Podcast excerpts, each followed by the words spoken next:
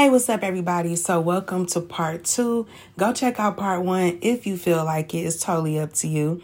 But um, the name of part one is Learning to Love Yourself, Not Your Stuff. Okay, so like I said, go check that out if you feel like it. But for part two, what I'm getting is something about promises. Okay, so I'm getting somebody that has a lot of trust in the universe.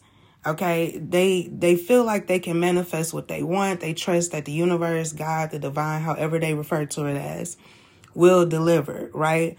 But this person I'm picking up on needs to be reliable themselves. Okay? Or maybe somebody does have the intentions of being reliable, but they have trouble keeping their word. So it probably will be in somebody's best interest not to be so quick to make promises, okay?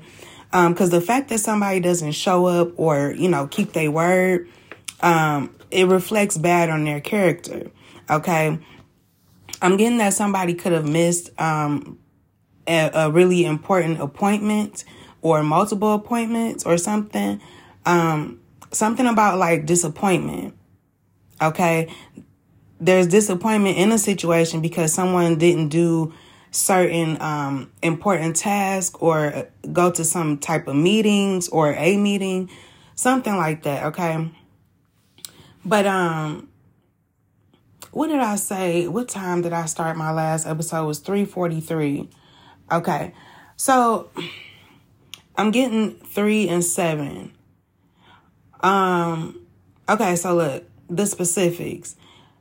Now, somebody could actually be in their 80s okay? Or somebody was born in the 80s, okay? But somebody wants to win you back, whoever this message is for. Um, but somebody needs to figure out what's their true intentions behind wanting to win you back. Okay, but you, however, I feel like you need to practice letting go of something, or they do. Okay, I'm also picking up on the lungs. Um, trap toxins. So somebody may need to detox their lungs. Okay. Also, I feel like somebody's energy could be very low because they could be thinking about the future um, obsessively. Because I think somebody is very focused on getting ahead in life. So I feel like somebody could be um, comparing them, themselves to another person or to other people. All right. But somebody needs like social support. Okay. Um, and they need to give themselves positive self affirmations, like speak more kindly to themselves or something. Um, I feel like somebody needs to get some rest, um, take some time to be alone, to self reflect, examine their true emotions and feelings. Okay, because somebody is very fearful. Now, I'm also picking up on good fortune. I'm hearing like uh the the um the machines in the casinos. Like, yeah, I'm hearing like and I'm seeing triple sevens. Okay, so something about good fortune. All right, I feel like um whoever this is for, there's gonna be new op- new monetary opportunities that's gonna come your way. Okay, um you may need to go beyond your comfort zone, explore different opportunities, possibilities, branch out, okay? And remember to integrate integrate your spirituality with your values, okay? Um, perfectly express yourself in that way. Or this is the perfect way to express yourself, okay? By integrating your spirituality with your values.